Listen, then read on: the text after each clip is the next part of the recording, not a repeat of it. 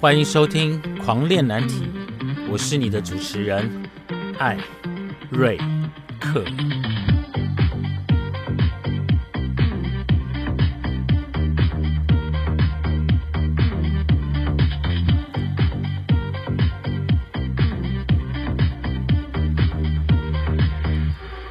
我们聊难题，聊青春，聊叛逆，聊出柜。从躲警察的那个年代，到现在同婚的多元文化，让艾瑞克来告诉你，这个世界多么的有趣。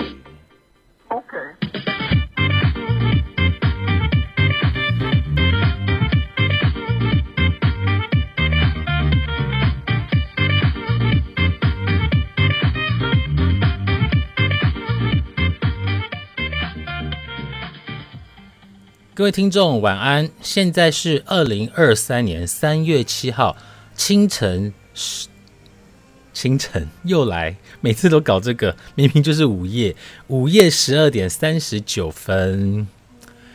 好，在上几集的内容呢，有告诉大家关于打手枪的保养。天哪，收听率居然这么高啊！原来大家喜欢听这一类的内容哈。另外呢，还有讲到关于健身房。呃，健身房的一些观察，也是得到很大的回响哎。可是我真的励志啊，就是我在当 podcast 的时候啊，当 podcaster 帮 podcaster 帮咖帮好烂好，我在做 podcast 的这节目《狂恋难题》的节目的时候，我告诉我自己绝对不能走上情色之路。但是我的经纪人跟我讲说，《狂恋难题》这四个字。就是情色啊，但是你知道我，我不想把情色弄弄得那么的 low，就是，但是有些情色就是 low，我为什么？你知道，你知道我们常常会跟好朋友聊天，那你知道聊天会歪楼，那歪楼就会什么都聊，有机会再找这个朋友来跟大家聊聊天，我只要跟他聊天就会歪楼，但是那其实不是我的个性，本人的个性非常的。温文儒雅，而且非常有艺术家的性格，情色，嗯，只是我的阴暗面的一个部分。好，那在聊到那么多的一些，呃，刚刚讲的健身房啊、打手枪啊这些事情，真的其实蛮多人有共同的经验哦，不然为什么回响会那么的大？那所以我们来聊，我今天有在找资料吼，因为我把我之前在《狂恋难题》的文章上找出来阅读了一下。天哪！我以前的文笔怎么这么好啊？现在年纪大，反而没有办法写出那么细腻的一个文字。现在回想以前呢，我可以写长篇的呃内容，然后每个细节都讲的哇塞，就是就是仿佛就是你们自己去看《狂恋难题》的那个，你们去找那个 PC Home 的《狂恋难题》个人新闻台里面的《狂恋难题》，往前滑。哇塞，超刺激，超精彩！我刚刚阅读了那个，我在那个午夜慢车，好，午夜慢车的故事讲的是，我记得有一次从台北搭慢车，清晨的慢车到呃夜车到高雄，然后在过程当中在车厢上邂逅一个阿迪亚 的故事，那我就而且分上下篇哦，所以我就两篇都把它读完之后，我想说，哇塞！我都忘记这些事，这这这些事是真实发生的，但是只是我忘记了，所以我蛮庆幸自己有把它用文字写下来，用文字写下来。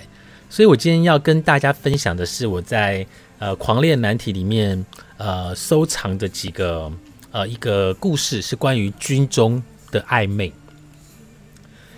各位听众，我不知道大家在军中当兵的时候有没有过一些暧昧。那那些暧昧呢？所谓的暧昧就是没有实际上的碰触，那个叫做暧昧。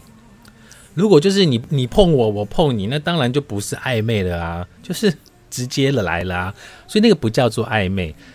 我我们那个年代是要当两年的兵，所以我们那时候收到兵单的时候呢，其实一则喜一则忧。喜是说哇塞，我要去一个全部都是男人的地方；忧是说。毕竟我是个 gay，那我要怎么在跟这么多直男做相处呢？万一在洗澡的时候我突然勃起怎么办？就因为那个时候还没有说大家接受度这么的高，所以你总是会有各种幻想。好，各位听众，不知道你们有没有这样的经验，就是会有各种的幻想，不管幻想着是被保护，或者是幻想着跟别人怎么样，就是你会有一些幻想。当时的我呢，又是个非常那个很会做梦的人，就是爱发梦的人，就是常常能够 能够一个梦可以编成一个故事。哎，我没骗你哦！我国中的时候就开始写我跟刘德华的故事呢，就是就是就是 就是写感情故事，内容我就现在不跟大家说哈。今天要跟大家聊的呢是关于军中的小暧昧。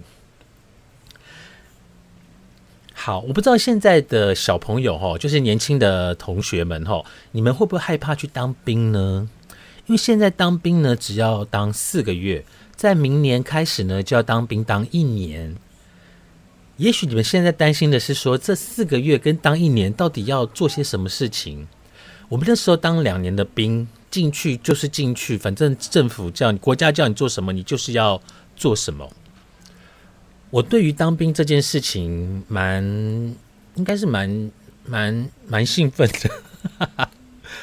因为我不是那种很女性化的 gay，不是很女性化，就是比较阴柔的 gay，所以我就是比较一般感，所以我没有什么觉得要担心的，还好。但是我每次去当兵，我我不是每次当兵，我那时候去当兵真的有好多的幻想。好，所以我今天要跟大家分享，就是我在军中的暧昧，不知道能不能分完分享完两篇呢？应该可以吧？有大家知道我的节目是三十分钟哦。好。我不知道呢，现在的小朋友、同志们，你们会不会怕当兵？还是说你们非常想要去当兵？现在当兵还有所谓的替代役耶？我们那个年代哪里有什么替代役啊？我们现在都变后备军人、变老兵了。那替代役呢，通常都会去学校当警卫，或者到警察局去当义警，好，就是做一些行政跟文书的工作。也许也有可能会到区公所去当办公人员。可是，这真的是当兵吗？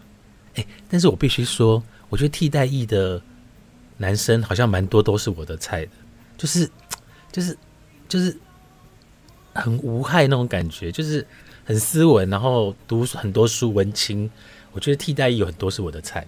哎，不好意思，我离题了哦。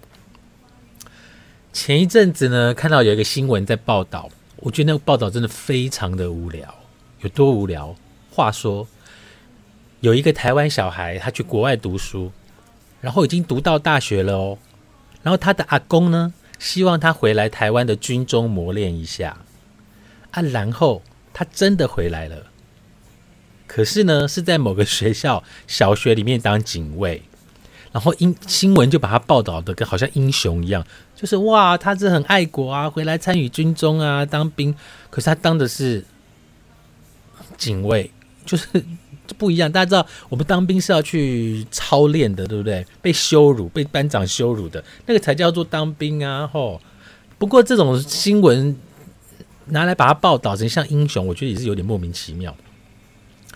我当兵呢，其实我当兵，我最主要当兵是在后勤单位，就是在后勤的单位。等我下部队的时候，我是在后勤单位，但是我至少也经历过那种被操啊、被辱骂啦。被不当管教过，不能再，但我们不能再跟更老的老兵比了啦。他们这更辛苦，但是我们真的也经历过那些阶段，好，经历过那些阶段，所以我觉得现在的小孩子去当兵真的很幸福。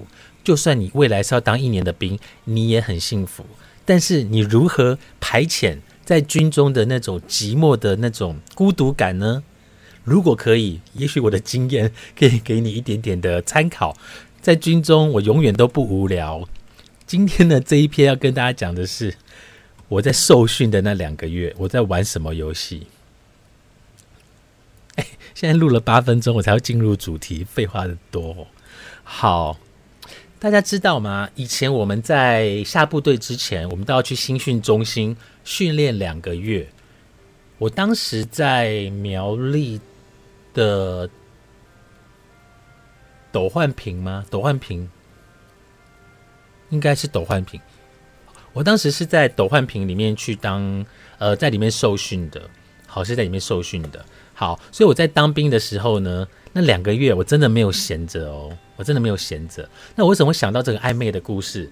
是因为我的朋友他在前几天呢寄了一篇关于军中发生暧昧的文章给我，然后我在读完那个文章之后，我只能说写得很生动，而且好像在军中真的就会发生类似那样的事情。我们先从第一天我们进新兵中心的训练中心来聊起好了。第一天呢，我们进到新训中心之的第一天呢，全部的男生哈，就当然就只有男生啦。大家呢都集合在一个大操场上。如果你跟我是同年龄的，就是八零年代、九零年代那那个时候，就是七零年代出生的人，大家就知道我在讲什么哈。第一天呢，大家集合在操场上面呢。脱光所有的上衣，只剩下一条内裤。然后呢，我们要把那一天呢，我们就变成就是军中的人哦。我们必须把在社会上的一切习惯啊，什么东西，全部在这一天把它全部给抛掉。那个画面真的是超壮观的，就是你看什么有刺青的啦，有壮的啦，有女乳的啦，有胖的啦，有瘦的啦，有皮包骨的，什么都有。就是就是很震撼，那个画面很震撼。然后有一群，然后就是一群大男生啊，就穿的内裤啊，各式各样的内裤哦，就是土的内裤、发黄的内裤、格子裤、四角裤、三角裤。我没有看到性感的，因为那时候没有心情看是不是有性感的内裤。所以因为就只是为了国民应尽的义务，所以我们就聚在一起。然后这个时候呢，我的眼光集中在某一个壮男的身上。就是他特别吸引我，他的特色就是 他有宽阔的肩膀，然后黝黑的皮肤，就是这种男人你怎么可能不会多看一眼呢？哦，就是感觉就是 就是会保护你的那一种。然后呢，何其有幸，真的太幸运了！我跟那个我喜欢的那个男的班兵啊，吼，我就跟他在同一连的同一个班，他非常的照顾我，他非常的照顾我，就是。对我蛮好的啦，我不是那种阴柔气质的同志，但是我还是属于比较斯文吗？斯文也不算斯文，就是中间呐，就是不男不女 啊，就中间值那一种。所以偶尔呢，也会有班其他班的人呢会来找我麻烦呐，或者是来诶，你知道我们这种有时候同志啊，就会被讲说什么娘娘腔啊、请滚的呀。或者是就一些很侮辱性的字眼啊，当然我也经历过那个过程啊，在当兵也有，因为当兵的时候我是瘦瘦的，然后也会有人就是来调戏我，然后那个班兵啊，我现在叫他班兵情人好了，待会会再出现一个班长情人哦，班兵情人呢，他就会跳出来帮我解围，然后你知道吗？你知道那种感觉就是你被欺负，然后有一个人突然跳出来保护你，就好像那种。就好像那种你的肩膀有个地方可以依靠，就是这种感觉，就是你要开始幻想。那时候我在军中的时候，我就开始幻想，所以我也不用担心外面狂风暴雨，我已经开始幻想了哈。就是他呢，就是我在新训中心这两个月的班兵情人。可是军中呢，班上呢，一定会有一种那种，每一班都会有一个班长。我们的那个班长真的很机车，就是你知道看过。当过兵的就知道，班长有时候讲话真的很难听，但是这样子阿兵哥才能服他啊！他如果不服他，可能就半夜叫去被揍嘛，对不对？所以在军中呢，就一定会有一个叫很机车的班长。那我的那个班长啊，我们那一排的我们那一班的班长啊，长得是好看的，就是我现在会喜欢的那种戴眼镜的眼镜男，然后斯文戴眼镜的。可是呢，那个斯文的外表。他里面其实是一个很变态的内在，他他在就是在操兵的时候，就是满嘴的脏话，就你很难跟他的外形联想在一起。可是可能是因为我自虐吧，我居然把他当成我的班长情人。为什么？因为我这个人很戏剧化，我要一个班兵情人，憨厚的班兵情人，我就要一定要有一个。狡猾奸诈的班长情人，这样我在新训的两个月呢，才不会觉得无聊。所以在紧张的培训中心呢，幻想这件事情是我跟我自己的游戏。所以呢，我 我当时我怎么写出这种字啊？我当时呢是幻想着自己吼是一个动乱时代的小歌女。我是不是那个明初剧看太多，上海那个小歌女的剧情看太多？我幻想着自己呢是一个动乱时代的小歌女，跟班兵情人呢相互爱恋，却又心系着班长情人。班兵情人的个性呢是耿直、憨厚、直率，班长情人呢就是嚣张跋扈大男人。有没有完全是有戏剧张力，对不对？哟，打蚊子，打中了，太好，好。两种完全不同的男人的个性呢，深深的都吸引着我。但是因为本人的概念呢，是传统的概念是烈女不是二夫，所以呢，这让我陷入了一个两难的困境，就是我到底应该要选班兵情人，还是应该要选班长情人？就自己的内心就开始在演戏，但其实关根本没人理我。可是你知道，真的好好玩哦！当时真的好好玩，排遣寂寞最好的方法。班长情人呢，公报私仇的，到处找班兵情人的麻烦。然后班兵情人呢，为了不让我难做人，忍耐、忍耐再忍耐，而两人最终的目的，就是为了要和我长相厮守，比翼双飞。一个小歌女的命运，在动乱的时代里，跟大家都相同。我一样得起来站夜哨，我一样得端着铁餐盘坐三分之一的板凳吃饭，我一样得站在洗手台前洗着自己的内裤跟袜子，没有任何比较特别的待遇。所以现在想起来呢，班长情人真没用，没人帮我给我享有特权。那个班兵情人呢，也是。不帮我洗内裤就算了，还让我和那些臭男生一起洗澡。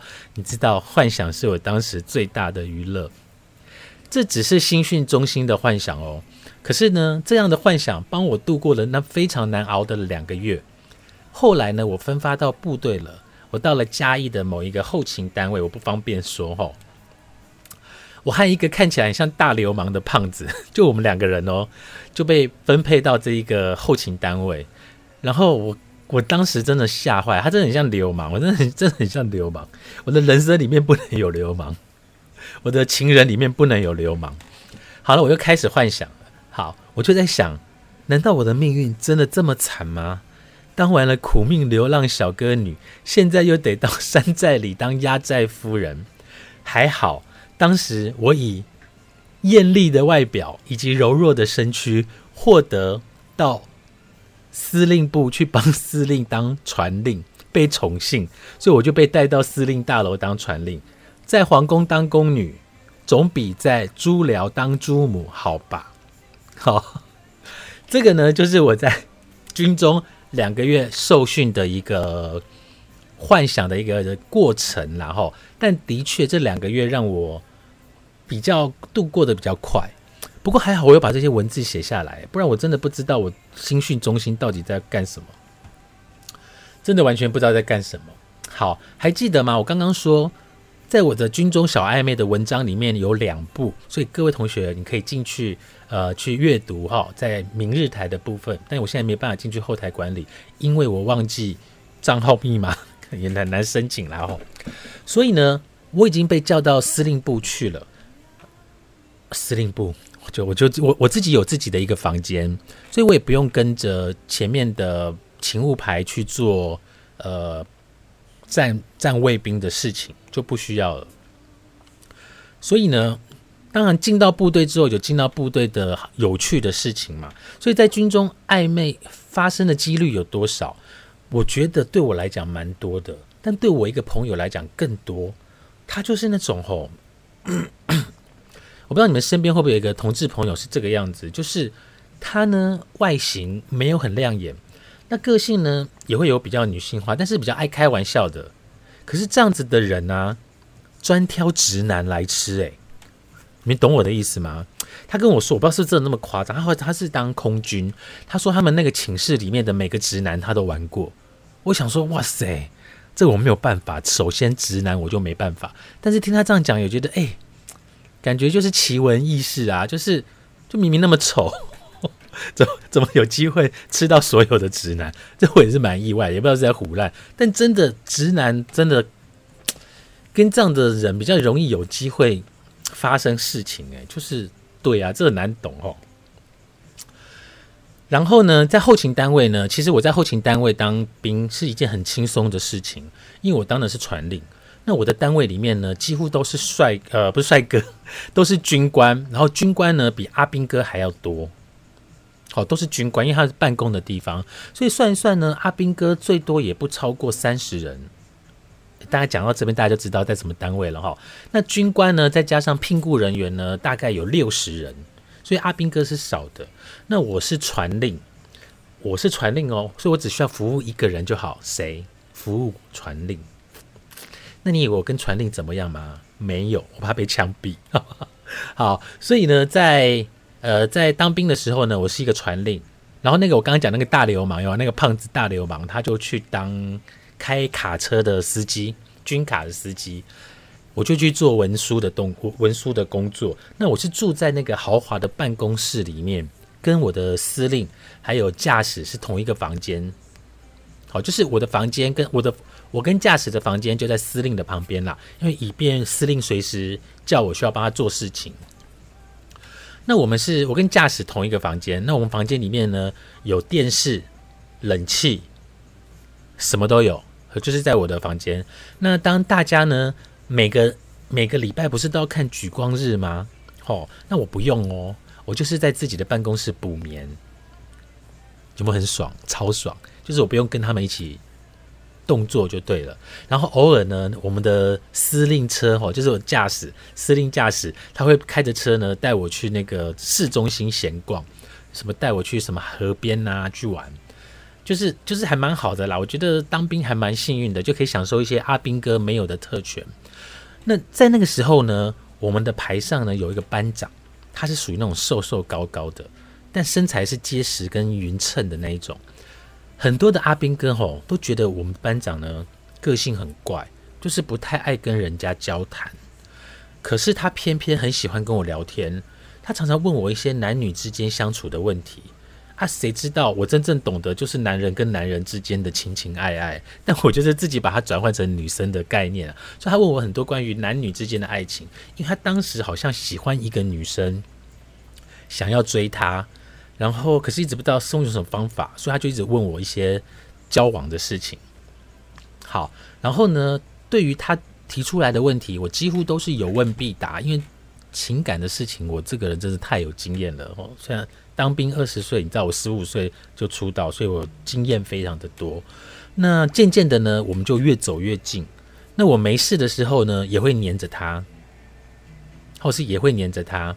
然后他对我呢，就好像像弟弟一样一般的照顾，就把我当弟弟。所以每次在休假收假的时候呢，他都会带一堆东西回来给我吃，因为他是当地人，所以他买了很多当地的名产给我吃。好，那我就睡，因为我是睡在办公室大楼里面嘛，所以等每天晚上就寝前，我都会到他的房间，躺在他旁边跟他聊天，就是我把他当大哥哥，他把我当小弟弟，就是这样的概念。然后我都会躺躺在他的房间呢旁边聊天，跟他聊天。那一直到有睡意的时候呢，我才回到自己的寝室睡觉。所以，我们不是说十点就要就寝啊，十点要关灯，那在里面干嘛都没都无所谓。然后就在有一天呢，他要退伍的那个晚上，我们整排的阿兵哥呢就提议说：“哎，要不要去部队设的那个 KTV 喝酒，然后帮他庆祝？”那那一天晚上呢，除了一些菜鸟们没有参加之外呢，比较资深的那个阿兵哥呢都到齐了，大概有十二三人嘛。因为大家知道，就是我刚才说过，我们勤务排加起来只有不到三十个人，那就有很多是新兵或者在执勤的，所以我们就大概去有十二个人、十三个去帮他做。庆祝他退伍，那我一我没有一开始就参加，好，我没有一开始，因为我还是要服务司令吧，我是司令的人，我不能去服务别人的人啊，哦，所以我就等司令那边事情都处理完了之后呢，我确定司令不会找我了，我才过去找他们，跟他们聚在一起。那当我洗完澡去 KTV 跟他们会合的时候，其实已经有一堆人都已经喝到东倒西歪了。就是不知道酒量不好还是太开心，就已经都都睡着了。那那个班长呢，在酒过三巡之后呢，他也开始胡言乱语。好，那我就还是陪着他们。哎，我是酒家女吗？我明明是司令的传令，我这样跟酒家女一样去陪他们喝酒，我还喝了十瓶。哎，就是其实是我自己爱喝，我当时很爱喝酒，所以我也开始有一点醉意了。那大概十二点多吧，每个人都回房间去睡觉，但那个班长已经根本没有办法走了，就是他已经太醉了。然后，当大家要扶他回房间去去休息的时候呢，他却指定要我留下来照顾他。就是我跟他在 KTV 里面叫我照顾他，叫他们先回去。那我就跟那时候我也没有觉得什么啊，我就跟其他人讲说：“哎，你没关系啊，你们先回去，我来照顾他好了。因为有些人还要站夜哨嘛，那我没事，因为我只要服务司令，司令也不会找我，没关系。”那当大家都离开 KTV 之后呢，我看着那位班长。他躺在沙发上呢，动也不动，就像睡着了一样。那我就把 KTV 的稍微整理一下，因为毕竟我们给他使用，我们要要整理。然后我就把两张沙发并在一起。那我并在一起的原因不是要让他好睡一点，而是并在一起，我可以睡在他旁边。好，那当我躺下来的时候呢，他就转身过来把我抱住。我的妈呀！我当时真的没有想到会有这个画面哎。好，想说啊，算了啦，他抱就抱啊，吼，反正又不是没有跟男人抱过。如果对方是个女班长，我肯定逃之夭夭。好，所以呢，我们就这样子相互的抱着。就在我在他的怀里扭来扭去的时候呢，该死，这一扭不得了了，我感觉到他短裤裤裆里面的那一包已经渐渐的隆起。诶，我说的这故事是真的吼。哎，还好我把它写下来，不然我真的都忘记了。然后呢，他呢就一直向我这一边呢，一直挤压他那一坨，就是就是蹭啊蹭啊这样子。那那我我他就是我从来没有想过会有这样的一个画面嘛，所以搞得最后我也就是热热的，就是我也欲火焚身。那我就想说他是真的醉了吧？好，就当做他真的醉了，所以我就很大胆的把我的手在他的身上呢，就是。游走来走去，就是在他身上游移。哇，身材真是结实，就是不是壮哦，是结实。我忘记他的脸，但我记得他的触感。好，他真的很结实，虽然没有太多的肌肉，但是他酒后发烫的身体和那低沉的喘气声，更让我心痒难耐。当我摸完他的上半身，我更大胆的将手往他的下体移动。我握住他坚硬无比的老二，一时之间我也意乱情迷了起来。听见他喉间发出的爽快声音，我像是得到鼓励一样，更加快了我手的速度。我只差没有把头低下去帮他吹而已。虽然我很想，这样的动作持续了一会，我感觉他开始全身紧缩，喉间的声音更加狂放。应该是因为很爽吧，然后一道乳白色的浓浓液体从他的老二不断射出，一阵又一阵，随着他身体的抽搐，布满了我的手。待他冷静下来的时候，我才发现我的手还留恋不放的握着他的老二。他的眼睛始终没有睁开过。我起身找了纸。帮他擦拭后，便倒在他的怀里睡了起来，直到天亮才回到自己的寝室。而那位班长呢，就让他继续睡在 KTV，因为他已经退伍了。后来就没有再见过他，对他并没有特别的想念，毕竟他不是 gay，他是个直男，也不是我喜欢的型。会发生这种事呢？我把它解读成酒精作祟、跟精虫的冲脑和空虚寂寞。现在回想起来，只觉得好玩。所以今天跟大家分享的两个月新训中心的脑脑海里面的暧昧故事，以及我在军中呃跟学长班长发生的这些事，你们在军中发生过什么样的事呢？或者在军中的阿兵哥最后变成你的男朋友呢？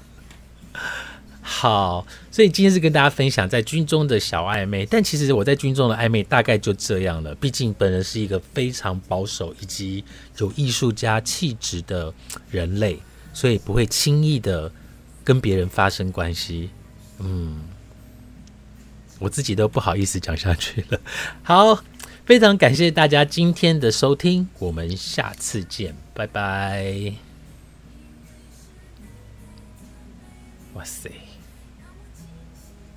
我下次跟你们讲那个、那个、那个火车上发生的事，哇，